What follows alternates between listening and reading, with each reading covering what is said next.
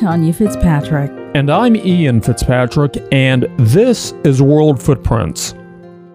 The first step is is for people to really understand how the system works and how it's working against us. I think we're frustrated because we can't make the changes that literally most Americans want.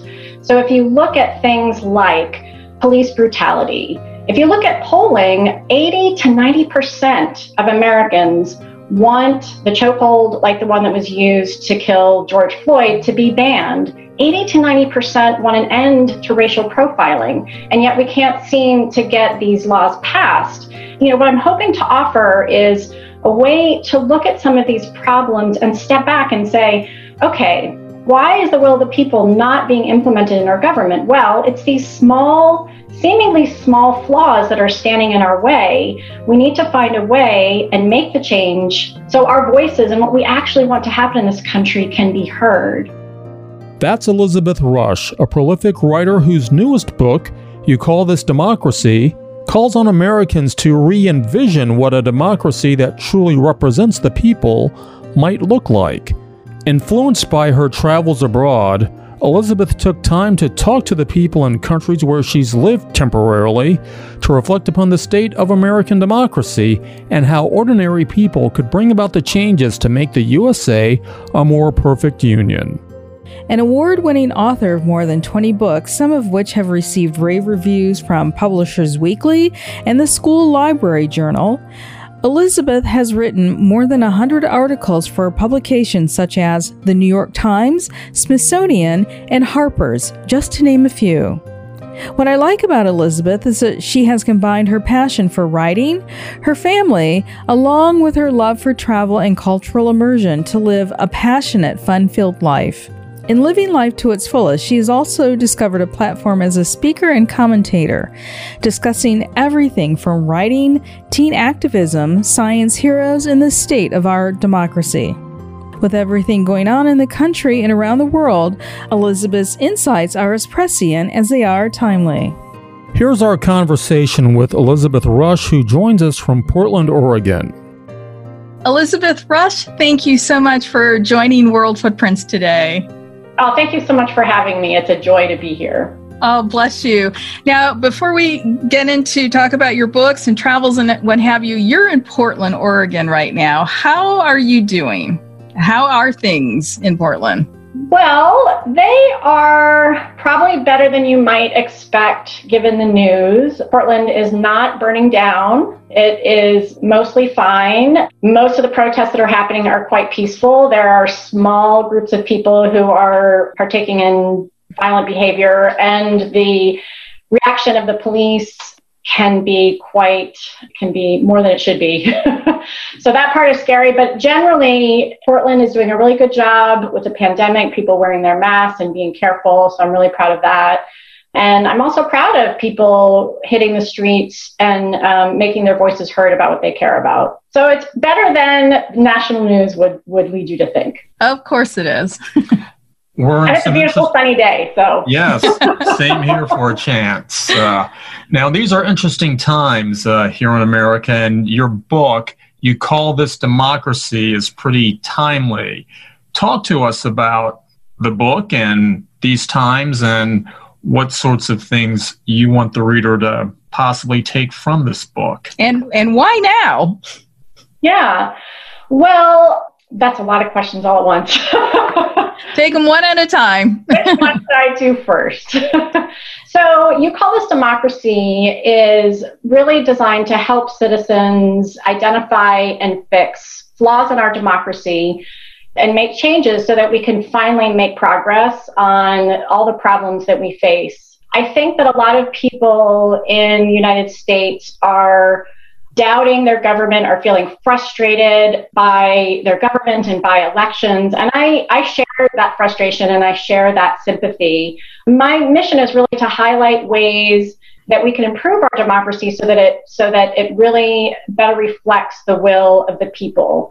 So there are flaws such as the fact that we don't get to elect our president, the fact that uh, party leaders are basically drawing voting district maps, the fact that, unlike in many countries around the world, we require citizens to register to vote and actually put up that barrier and that hurdle, as well as some other barriers and hurdles. So we don't do a good enough job with our democracy in in making it easy for people to participate and really have their voice heard. Rather, we kind of put up obstacles, and there are several ways in which everyone's voice is not heard equally. Um, and there are some really simple solutions to these problems. And I really believe that once we implement these solutions, we'll be able to start to take on some of the issues that we're facing with the economy, with healthcare, with the climate change, with police brutality. And so I'm really hoping that my book is a roadmap for change and a way for citizens to really work to make our democracy work for us. I want to um, just clarify something you said a little bit earlier when you uh, mentioned that we don't get to elect our president. You were actually making a distinguished point between the popular vote and electoral college vote. Yes, that's right. So the United States is literally the only presidential democracy in the world where your vote doesn't get counted up, you know, in a total to elect a president. And the Electoral College has really kind of skewed the way our presidential elections work. Instead of uh, candidates caring about what people think all across the country, they really focus on battleground states. Uh, this year in 2020, there are about six battleground states. And that really distorts what the candidates are focused on. Most of the time, the candidates will spend most of their time and energy and listening to people in those states and leaving the rest of us in 44 states to be mere spectators. And it doesn't have to be that way.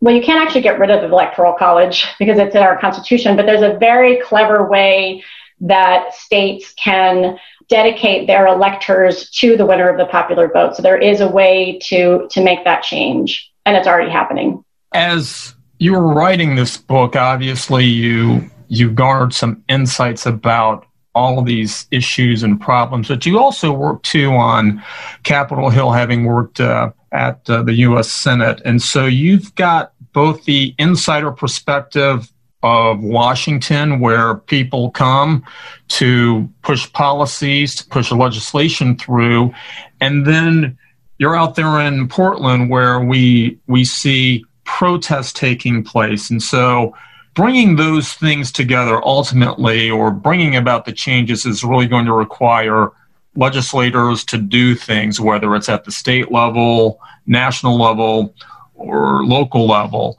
How do you see where we are right now, and even your book helping to inform this civic space to really get people to understand how to transfer some of this anger and frustration with the system into policies that ultimately change? Yeah, I think that's such a good question, such a wise question. I think that um, the first step is is for people to really understand how the system works and how it's working against us. I think we're frustrated because we can't make the changes that literally most Americans want. So if you look at things like police brutality. If you look at polling, 80 to 90% of Americans want the chokehold, like the one that was used to kill George Floyd, to be banned. 80 to 90% want an end to racial profiling, and yet we can't seem to get these laws passed. You know, what I'm hoping to offer is a way to look at some of these problems and step back and say, okay, why is the will of the people not being implemented in our government? Well, it's these small, seemingly small flaws that are standing in our way. We need to find a way and make the change so our voices and what we actually want to happen in this country can be heard. I think just raising awareness that things like the Electoral College and gerrymandering and voter registration and uh, vote by mail, that these are that things we should be paying attention to. It can be really hard when there's so much else going on in the world to kind of step back and say, well, why is this happening? Why does our democracy seem to be so ineffective, which really feeds the anger that we see? So, my job, I really think, is to show clearly what the flaws are that we face and offer solutions. And in my book, I give very specific examples and very specific resources on what an ordinary citizen can do to make change. And I also have some wonderful stories about about um, citizens who are already working for change and winning change that's already going that's already spreading across the country, which is so inspiring. This is the award-winning World Footprints podcast with Ian and Tonya Fitzpatrick. World Footprints connects you to the world through powerful storytelling that uncovers the full narrative of our cultural and human experiences. Travel deeper by visiting our website, worldfootprints.com, and make sure you sign up for our newsletter and receive a special gift we have just for subscribers. One of the things I found very interesting is that whilst you were writing this book, you were actually traveling internationally. And I know some of your travels actually informed this book about American democracy. How and where? Since about 2012, my family and I have been doing home exchanges with families all around the country and around the world. It's a different way of traveling. It's a way that you're not going to hotels and you're not necessarily in the big tourist places. Some of the places we traveled to, like we stayed in this little village called Ins in Switzerland, which is outside of Bern. It's literally not where any tourist would go. But we were in the neighborhood, we were in someone's house, they were in our house. And with that kind of travel, you um, you have a chance to talk to neighbors. You're invited to to barbecues. Like in that particular instance, we were walking around and we wandered into the park, and there was a Shakespeare in the park that was happening in Swiss German, and we sort of just joined them and listened and, and, and began to have conversations. And those conversations that you have with real people give you a perspective that you can't get when you're just in your own country. I think that without travel, I would I would probably have the perception that our democracy is perfect and it's the way everybody else does it and if there are small flaws it's really not a big deal.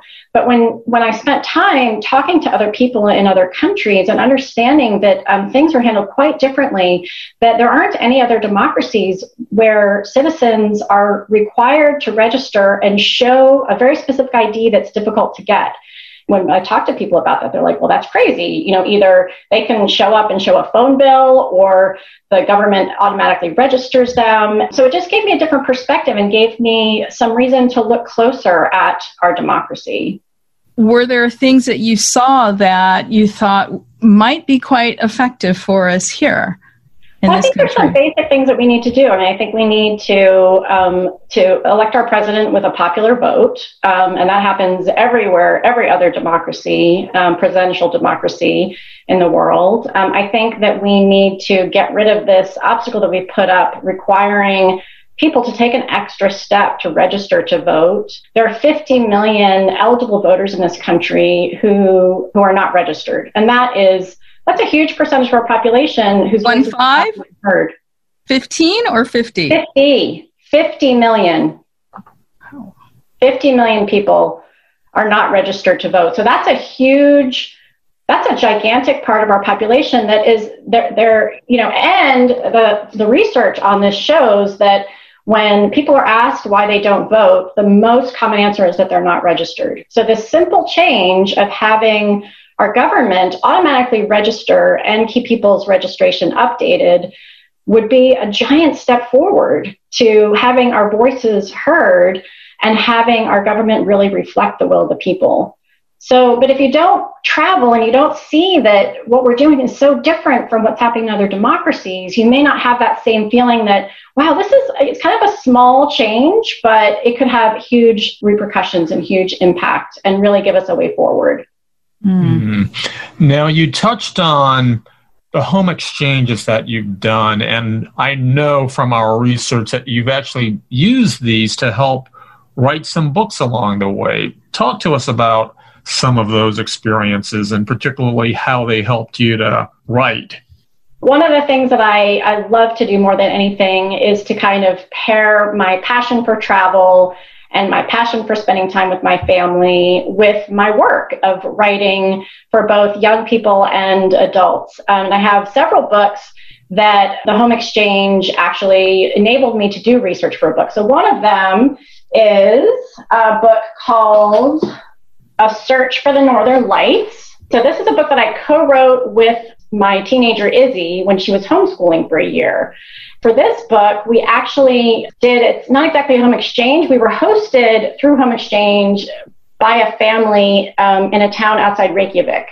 And what was so amazing about that is that we were staying in their house with them and their children cooking meals with them. Um, and then they were so excited about the book research that we were doing that they also, you know, stayed up late at night and took us out on walks to look for the northern lights and drove us around to dark places to to see the northern lights. The funny story about about that is that actually when we were in Iceland, which is one of the best places to see the northern lights, there was a huge blizzard we didn't see much. We ended up seeing sort of just one green glow. But that ended up being part of the story that we wrote in this book, which is that we traveled to all these different places searching. And then when we ended up seeing them was in a place not far from Portland. Uh, we got an alert and drove to the darkest place we could get to. And we ended up seeing our best northern lights right there. Um, and I was going to ask you about that because the, all the times that we've been to Iceland, the northern light, it's eluded us. Um, oh, I know, right? I thought it was a slam dunk that we were going to see the Northern Lights in Iceland. And I did too. Yeah, it turns out that the um, the best part about it was spending time with the family. And yeah. what was interesting is that really affected the way we wrote that book because it is about the Northern Lights, but it's also about what happens when you're on a quest and when you're you're searching for something but you also need to be aware of everything else that's happening and enjoy like you know what we did during the daytime and the relationships that we built. And so the book also reflects that. It reflects a little bit it's a, a kind of a broader story that i may not have had if we hadn't traveled in that particular way another are you interested in, in, more examples? Yeah there's one in particular i'm very interested in so let's see and that's it. What i thought. We did a home exchange the one that i mentioned earlier. The one I mentioned earlier in Switzerland um, was also, we also did a car exchange. So when we were staying in their house in Switzerland, we took the car and drove to Florence, Italy, because I was doing research for a book on Bartolomeo Cristofori, who is the inventor of the piano. And he worked in, um, in Florence, Italy in 1700. And so what I did is I researched everything I could about his life and I created kind of a walking tour, uh, walking through the, the streets of Florence with my family. And we uh, went to the street Via de Neri, where he had his home where he lived and he had his workshop. We went to where the uh, Medici workshops were. We traveled to Pratolino, which was um, one of the locations, the kind of summer retreat for the Medici family, where Cristofori would be responsible for moving instruments, for musical performances there. And I even I contacted an instrument maker. Her name's Kirsten Schwartz, and she makes Cristofori replicas. And so I met her. She took me behind the velvet uh, rope um, in a gallery in Florence and showed me this Cristofori replica. So, a replica of one of the very first pianos ever made. And she took it apart. She showed me the, um, the mechanisms. She played it for me. And then, on top of that, uh, she took me back to her home in the hills of Tuscany, where she showed me her workshop. She let me use the tools that were very similar to what Cristofori would have used. She showed me the materials.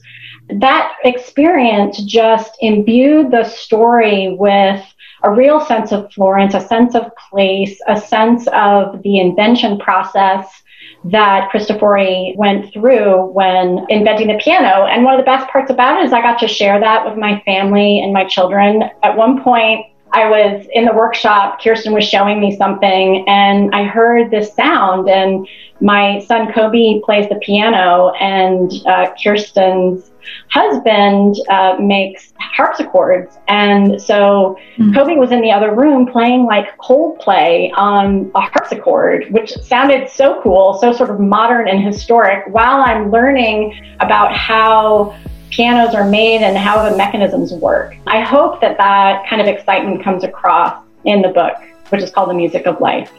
I, I was laughing because I'm like, how do you take a Coldplay song and make that work on a harpsichord?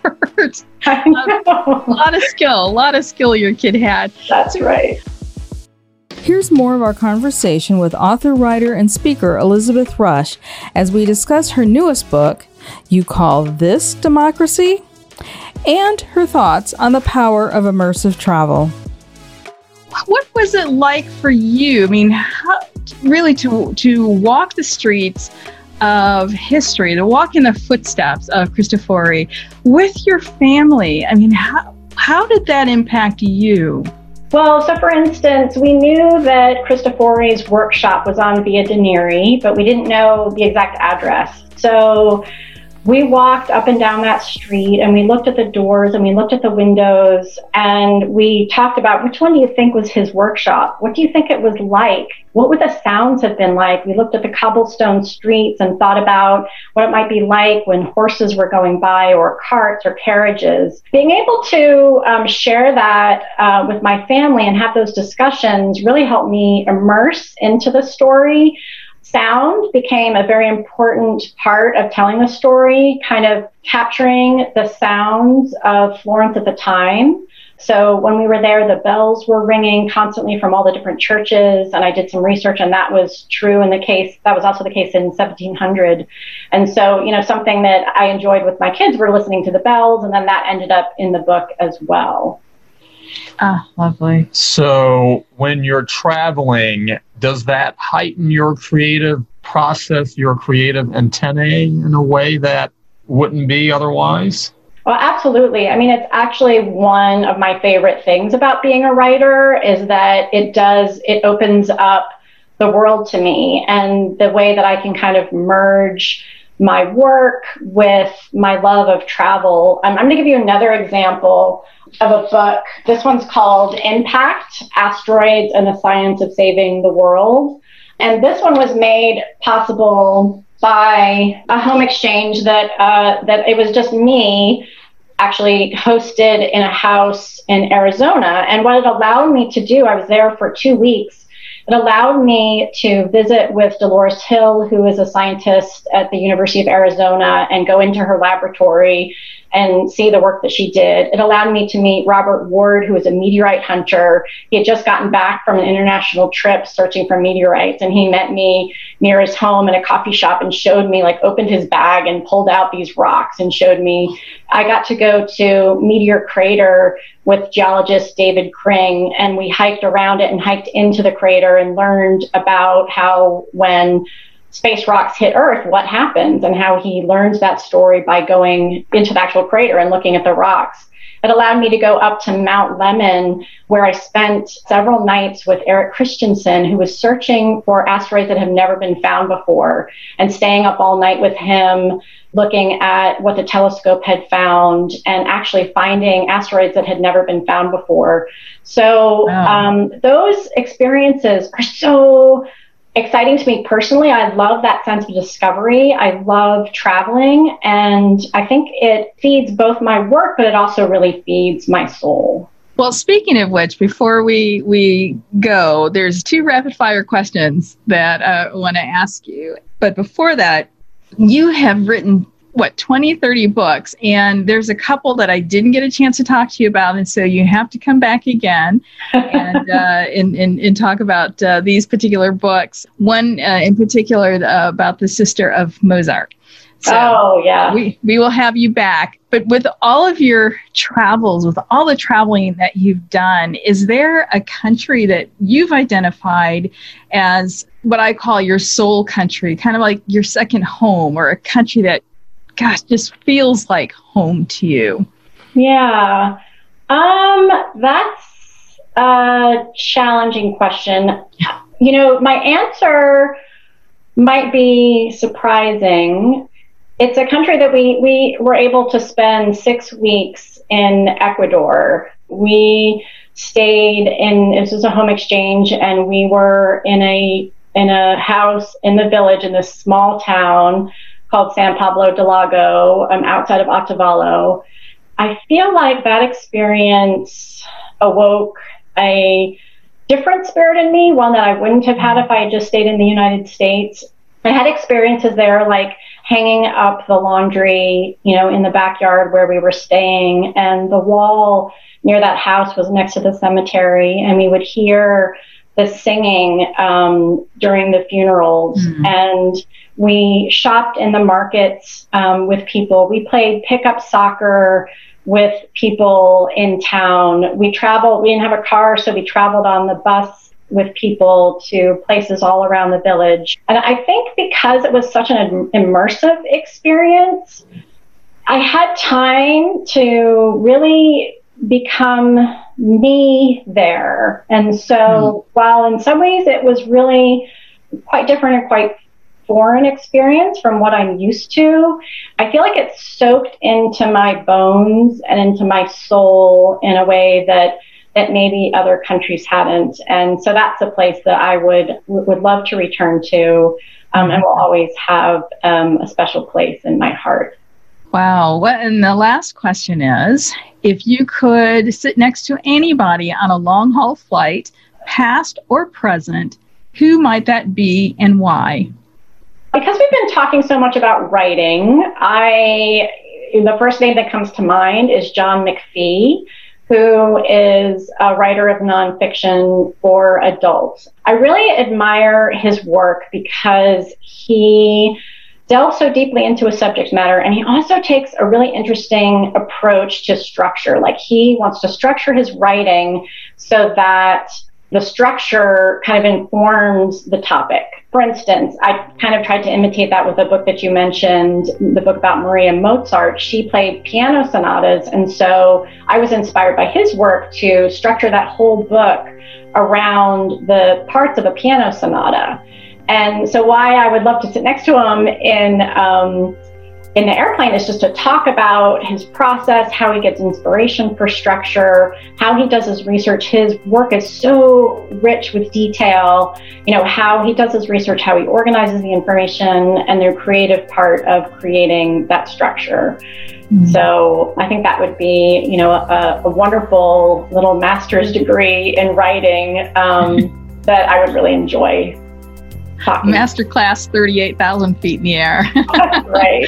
oh, Elizabeth, thank you so much for joining us today. And again, we look forward to having you back uh, to talk about many of your other books. I would love that. Thank you so much for your, your wonderful work.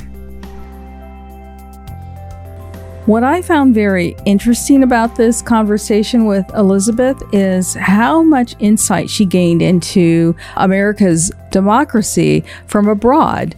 And I think the holes, the gaps she found comparing US democracy with other countries was very, very telling. And even in this time where we're not able to travel, it helps us to appreciate the power of travel because, just as you said, dear, the insights that she got from being elsewhere and having that time to reflect upon what's right, what's not right with American democracy came from being abroad. And so that speaks to just how important it is to have those cross cultural experiences, to look reflectively at perhaps your own home and see those things where improvements can be made.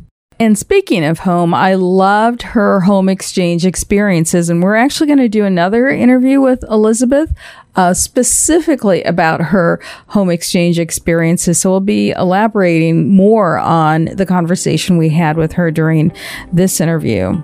In closing, we spent some time with Elizabeth discussing immersive travel and how it can change you. And the following anonymous quote is just a reminder of travel's transformative power. Travel is more than the seeing of sights. It is a change that goes on deep and permanent in the ideas of living. We're Tonya and Ian Fitzpatrick, and we're so honored that you chose to take this adventure with us and giving us the privilege of your time. Thank you for spending this time with us and allowing us to connect you to the world through the stories we share on World Footprints. This World Footprints podcast with Ian and Tonya Fitzpatrick is a production of World Footprints LLC, Silver Spring, Maryland. The multi award winning podcast is available on worldfootprints.com and on audio platforms worldwide, including iHeartRadio, Public Radio Exchange, iTunes, and Stitcher. Connect with the world one story at a time with World Footprints. Visit worldfootprints.com to enjoy more podcasts and explore hundreds of articles from international travel writers. And be sure to subscribe to the newsletter. World Footprints is a trademark of World Footprints LLC, which retains all rights to the World Footprints portfolio, including worldfootprints.com and this podcast.